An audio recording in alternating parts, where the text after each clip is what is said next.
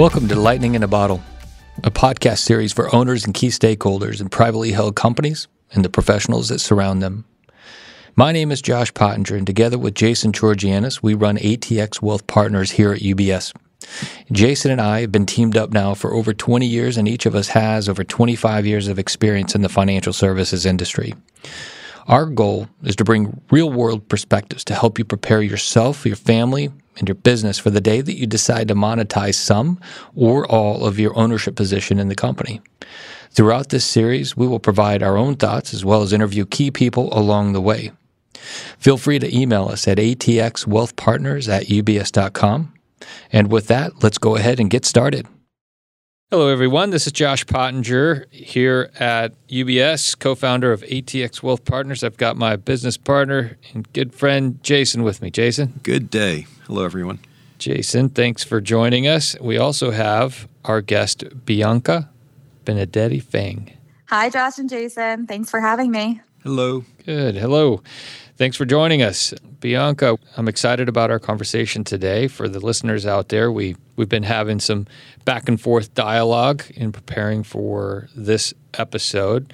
It's a special episode. We're going to be focused on female founders of businesses out there and the challenges that they face. And so, what better person to bring on here than Bianca, who's with our business owner segment group? She joined UBS back in 2010 and is currently the, the executive director with UBS. And she is super laser focused, just like we are, on helping business owners have more successful exits and be more efficient. And she's got of course, a unique perspective being a woman in the business place. And so we wanted to bring her on to the show today and grill her with a bunch of questions. So, Bianca, let's get started. I'm ready. I'm ready for the hot seat. Good. All right. Well, let's kick it off. First, maybe you could give us a little more color on on yourself and a little bit of your background, and also talk about the big project that you've been working on. Yeah, sure. Well, thanks again. Our team is the UBS Business Owner Client Segment Group, and we're really committed to, I think, understanding and addressing the unique financial needs of founders and entrepreneurs, right? So we work all the time with advisors like you that understand that business owners are not one size fits all, but from an investment perspective, they have very specific needs. And those are needs as they are building, growing, and exiting their companies. So you mentioned my unique perspective. In addition to working with hundreds of business owners across the country on, you know, growing their companies and exiting their companies, I'm also from a third generation business owner family. So we've actually executed multiple transactions as a family. And then I also happened to be born the same year that my mother started her company. So she built a nursery in her warehouse, and that's where I grew up. And it was a fantastic experience to really understand what are the high highs and the low lows of being at the helm of a company and being that founder. So, you know, hopefully that unique personal perspective comes in to our work with clients. And recently, we did actually launch a UBS Investor Watch report. So we were really focused on making sure that we're providing business owners with resources in any market. And I think now what we felt was like given the headlines of slowdowns in M&A, it was really important for us to provide some insight and advice for owners who might be anxious about what their exit looks like. Jason and Josh, you both know the sale of a business is probably going to be the most significant financial transaction of a business owner's life right? And so we didn't want to really like talk to business owners. We wanted for owners to be able to access commentary from those who have lived it, those who have exited. So we looked at 500 business owners, those who recently exited their companies or those who were looking to exit over the next five years. And some of the key findings, I think, really highlighted the importance of effective and thorough pre-sale exit planning. So, you know, just to give you a little bit of an overview, 40% of the business owners who are hoping to sell in the next 3 to 5 years regret not doing so earlier, think that they may have missed the proverbial boat. 81% of those that we surveyed that had already exited actually said that they wish that they had spent more time preparing, which is really interesting. I mean, eight out of 10, that's a lot. And for those that are aiming to sell, they really haven't started getting prepared. They're they're anxious to do so, but 34% don't have any strategies in place to minimize taxes and 40% haven't spoken to their heirs yet. And then lastly, of those looking to sell, more than 30% also don't have a plan for what they want to do with the proceeds.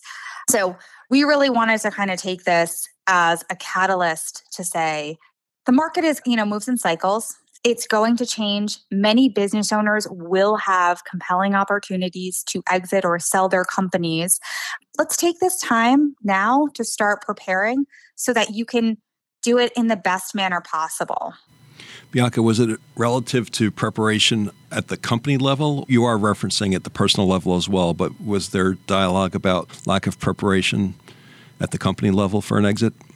So, yeah, it's a great question. And what I'll say is that I don't think many business owners felt like they didn't prepare the company correctly. It was all about them personally. Did I think about what I personally wanted, what my purpose was going to be after the exit? Everybody definitely thinks about what the number looks like, but they don't necessarily think, how will I feel when my business is being run by someone else? How will I feel about my employees and how they are treated when I'm no longer the owner of the company? So, from a company standpoint, I think everybody, you have to have your ducks in a row to execute a transaction. But many of the business owners felt like personally, they didn't do the work to prepare. Mm-hmm. Yep. Common thing that we say over and over. We're like a broken record. Business owners oftentimes underestimate the amount of planning and also underestimate the impact that planning can do for them for the good. Yes. You, on the yes. positive side, right? So you are absolutely right. And there was some specific commentary in the report that also highlighted, I think it was 73% of business owners who were thinking about their exits felt like they probably needed two years or less to prepare. And we know you can start having those conversations five years in advance, but it's really important to be giving yourself a lot of time to prepare and think about those things that are outside of just the number, right? Right. No, that's a great overview of that piece. I know you spent several months on it, so thank you for all the, all of that great work. It's great. So if you're a listener out there and you're interested in this piece, feel free to reach out to our team and we, we can send you a copy of that. Not a problem at all. Let's move on. Let's get a little bit focused here and let's talk about female business owners and how they can leverage their unique strengths and perspectives to really drive growth in these rather turbulent markets like we're seeing today. Yeah, absolutely. I mean, certainly the Investor Watch report shows in this market, I think there's a lot of competition. And buyers are really going to be looking for those businesses that can showcase how they're differentiated many women led companies have a different perspective. They're offering services or products that appeal to the specific needs of women, which let's not forget are 51% plus of the population. So they kind of have an edge against other companies who may not be focused on that inclusivity or on all of the consumer segments or sub segments. It's a big group of potential clients. And actually, Boston Consulting Group did some research and they found that female entrepreneurs are really likely to create new jobs to help their local economies. Uh, they also found that they're more apt to reinvest their earnings into the health and education of their families. So I think, kind of from a community perspective, they found that there were a lot of financial benefits from having female led companies in an ecosystem. But they also found that startups that were founded or co founded by women appear to be better investments. So, on average, women are generating 78 cents of revenue per dollar invested, compared with 31 cents for men, according to the BCG research. And look, I think these are all key drivers of attractiveness for potential buyers or investors. Jason and I were on a call actually yesterday with. That's what prompted my question as far as the company level. Just to digress for a second. Oh, right. right. Yeah, yeah. So she acts as a fractional CFO for some of the smaller companies, and she's also been on some projects where she was helping a company go public recently. But one of the things when we were getting started in our conversation, she mentioned when you have a group of women around a table, you know, in a room, that women tend to be more sharing is the word sharing yeah. yes more sharing and just really wanting to help other women out. Versus uh, the male species versus the male. looking for the sale. Had an agenda. And so i thought that was an interesting perspective from her. And and i was just curious to get your thoughts on that the community of female founders. I mean do you find a lot of good collaboration out there for lack of a better word a support group for women out there trying to build and grow and, and eventually exit their businesses? Yeah, absolutely. And I think that it's so important too, because generally we kind of talk about like, are there unique challenges for female business owners versus their male counterparts? And here and there, yes, of course they are. And, and we hear like all these statistics about financing, which we'll get into later. But what I think is sometimes very challenging is to not have that network. Female founders, there's not always a ton of people in the room that look like them, or they may be pitching to a table of investors that looks nothing, you know, not one person at that table looks like them. It's also hard to get the advice and guidance that you need when you are quite literally the first person in your family or in your community that is going down this road. And let's not forget that the Equal Credit Opportunity Act was passed in 1974. So before that, many women did not legally have access to credit on their own in an independent way. And so there isn't a ton of female founders out there who have gone through building a company for 30 years and have exited. There are some, and the numbers are getting better and better. But when we think about the most successful business owners, oftentimes they are the ones that are learning the mistakes and the successes of their peers. And I think also you need a little bit of a playbook it's not like you're a traditional salaried worker. You're going to have very strange needs when you're a trailblazer. And so, for female founders to have other female founders in their corner that are saying, I'm dealing with the exact same things as you, or I've done this over the last 10 years, let me help you to get further faster, that's pretty powerful. Mm-hmm. Quick side note I know that UBS is a big supporter of Vistage nationwide. I think there was a big conference recently for women in leadership. Yeah, we were really excited to be able to participate in that conference. I think it was the fourth year that we did it. And we always talk about how female founders and female business leaders, frankly, should be embracing their success. And also, to your point, thinking a little bit about themselves too, prioritizing themselves. Because so many of the women that we work for, of course, are very used to providing for families and providing for communities. And many business owners are just so laser focused on the growth of their company. Whether you're male or a female, there is a way of looking at your company like it's your baby and being so attached to that success. So, we really do want to make sure that every business owner is not just thinking about the success of their company and the success of their employees, but that they're also thinking about what they're going to get out of all of the hard work, time, and energy that they're putting into their business every single day. Bianca, circling back for a second, we could take a hint. You referenced financing options and desire to grow. Obviously, sometimes we'll opt to leverage debt in an effort to accelerate that growth. And you hinted a moment ago that there is a disparity when negotiating financing terms, perhaps between men and women. Can you expand on that a little bit? Yep, for sure. And you know, it's interesting. We've all heard the statistics. The statistics are very dire, particularly on getting VC money, getting investors for women. But the truth is, I always try to sort of focus on the solution for the business owner. And every entrepreneur gets told no when it comes to financing, right? So, whether that's from a bank or from a potential investor, there's a lot more no's than yeses. And honestly, like even from your consumers, right? There's a lot of people how many business owners have said, like, I told this idea to like 10 people and like nine of them were like, you're crazy. Like, mm-hmm. don't do mm-hmm. this. Yep. Right. Yep. so, you know, there's always going to be no's. And I think when we start talking more about the no's and the yeses, it makes people really nervous that like if I get a yes, then like I have to just take it. Like how could I not take it, right? And I think that that's something that we've seen in the female founder community. I'm not going to necessarily negotiate these terms or these terms must be normal, right? Or they they must be typical.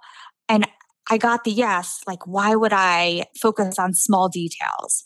But the truth is is that many people negotiate offers and deals, and you have to be getting something out of it. On the financing side specifically, I know very personally how it must feel to have payroll due in two weeks and like need to make a decision.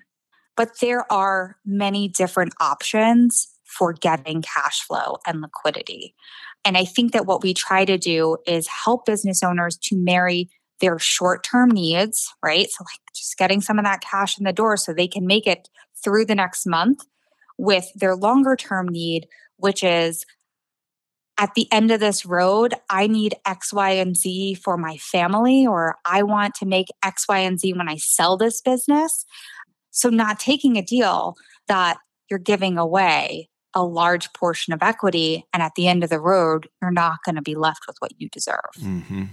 Let's dig into that piece there a little bit more as far as taking chips off the table. How would you coach a female founder out there in terms of their options and how to think about it? So, your options on the financing side or options on the exit side? On taking some chips off the table, just selling part of that ownership position. Yeah. So, I, I mean, first of all, I think my advice on both sides on financing and exiting is you probably have a lot more options than you think. And you both know this, right? So, for instance, when we talk about taking some chips off the table, yes, it might be mitigating a little bit of risk by selling a portion of your company to a strategic buyer or taking private equity money or what have you. But we also do a ton of ESOP work using employee stock ownership plans. And that's a really great option and vehicle because you can create the buyer in that situation. So if you want to sell I'm making it up, 34% of your company and still maintain control, you can do that and have really great tax efficiency, as well as provide your employees with a really fantastic option to share in the success of the company and create a vehicle to like retain a lot of your key management, your employees as well. So it's not always like there's no choices, or if you want to insulate your lifestyle and take some risk off the table, that you have to do it in a very specific way. So I would absolutely say, you know, talk with somebody who's helped to take business owners through exit and knows that it's not two or three options. You guys know there's a lot of different ways to make this happen. Right. And I think when we talk about exit planning, I, I always wrestle with that term, exit planning, because it gives the connotation that you're exiting, you're selling the business and walking away where there's so many different options that you can explore to actually take the proverbial some chips off the table, right? And monetize, monetize some of that ownership position and go from an illiquid asset to a liquid asset. So I think that's important to keep in mind. I completely agree. And it's hard sometimes to look at a business and a company as an asset, but ultimately 100% of business owners need to exit at some point. You both know that. You talk about that all the time with your clients. So, if you know that this is going to happen, it's the nature of the business, do it in a way that's on your terms. And you're right. Sometimes it's not always you walk out the door, sometimes you have an earnout, and that can be its own adventure. that's right. With all of those various options available, obviously you need to surround yourself with a, a slew of team members, if you will, what key questions, through your lens, what key questions ought to be asked by the founder as he or she is putting together their team ahead of an exit? Well, that's a great question. I think for female founders, you really want to make sure that whoever you're surrounding yourself has helped people in similar situation as yours. I don't know where I heard this, but it might have been on a podcast or something, but somebody said, don't ever ask someone for directions to places that they have never been. And that is just something that always sticks with me with business owners because I know that they have such specific needs and you want to be surrounding yourself with a team who has helped people manage through the unique challenges and opportunities that you are going to be faced with. You may not know what they are, but oftentimes, I mean, both of you know you've been in the trenches with business owners, deals that have gone so smoothly and deals that have completely blown up. So you know how to guide people through not having those worst case scenarios happen, right? And I think that that's honestly, you can ask about like credentials and what school somebody went to, but ultimately, I just always ask who are the people that you are working with that are like me? What results have you gotten from them?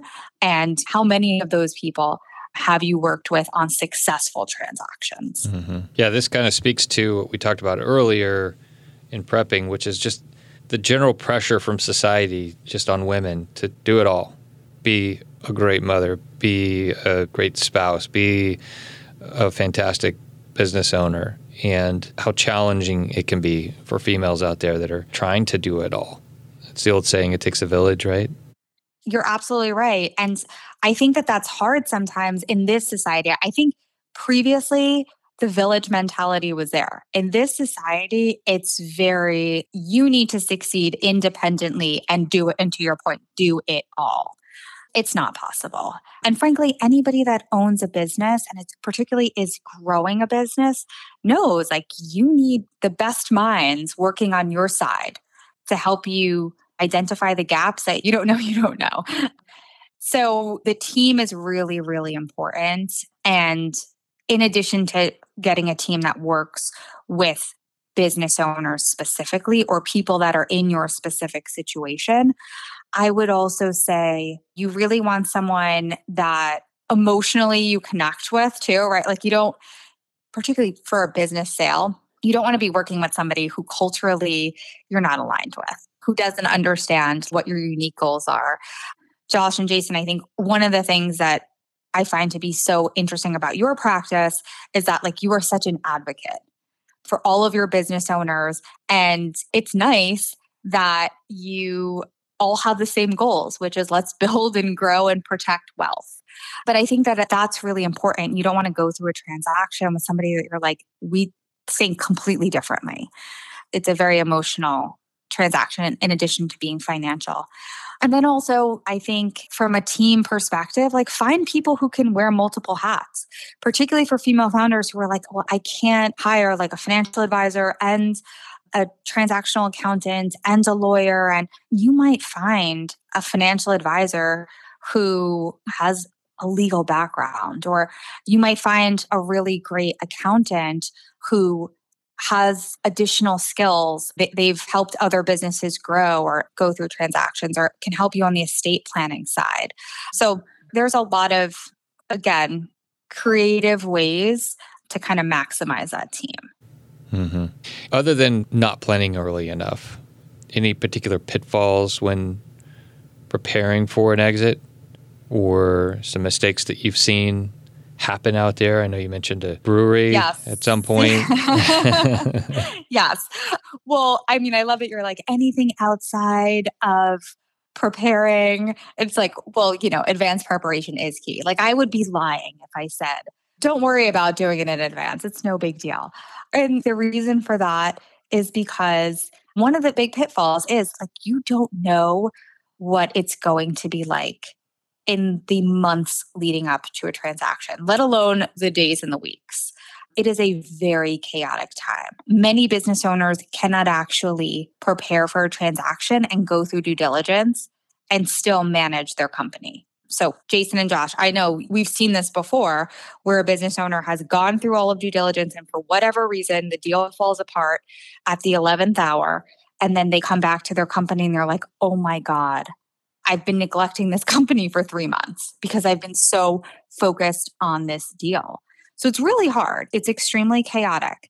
And then I also think there's a lot of emotions. So just forget your time.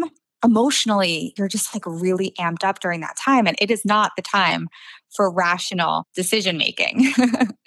and I share that with you because yes, earlier in 2021, we had an opportunity for a transaction. And I do this for a living. I tell people advanced preparation is key. I go through this all the time. And three days before the deal closed, we were alerted that we still had not signed an updated will that included our third child. So I was like, oh, great. I can't believe, but there's just so many moving pieces. It's so hard. So, again, emotions are running high, super chaotic time. You really do need to have all of your ducks in a row before that. And you also need to just have that team there to say to you, hey, let's double check everything very thoroughly. Mm-hmm. Make sure you're not missing out on anything like your third child. Sure.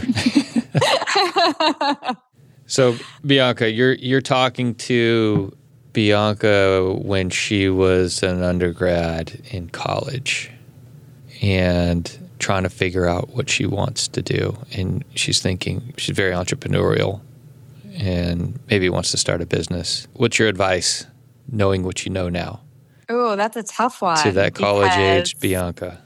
Yes. Well, because real college age Bianca was like the one that was saying, I'm definitely not going to take over the business that my mother started the year that I was born, that she had intended for me to take over. Mm-hmm. So that's a big plug to everybody out there who's not having the succession conversation because you need to get on that. Well, Sarah, but, I think we talked about this before on family owned businesses. It turns out the kids, they don't really want the business.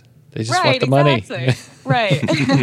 but but it you know, it only took us 30 years to have that discussion. I would say I think building and growing a business, so many entrepreneurs that we work with are so focused on solving something, right? Like many business owners don't necessarily go into founding a company thinking I just want to make money. That's very rare. They feel so passionate about the solution that they're providing for consumers or the offering that they have and how it's different and it's going to in some way shape or form make the world a better place. And they're always right you know? But i would say really consider what you want out of life and you should really incorporate yourself your family and your legacy into what your vision looks like for a successful business so important. Well said. Jason, any parting questions here as we wrap up the Well, I'm just stuck. Show? I'm still stuck in thought from 10 minutes ago when Bianca said, Don't ask someone of directions if they haven't been to that destination before. Meanwhile, men refuse to ask for directions in the first place. Maybe because so, they know. Nobody's been down yeah, this path so before. this ought to be much easier for female founders. well, kid, well, we've covered a lot in the last half hour or so. And our team is very grateful for you, Bianca, and, and, and the rest of the team there with the Business Owner Segment Group and the work that you do. Great work. So, thank you for hopping on a call this afternoon with us. And any last minute thoughts on your side, Bianca? I'm so glad that we were able to do this.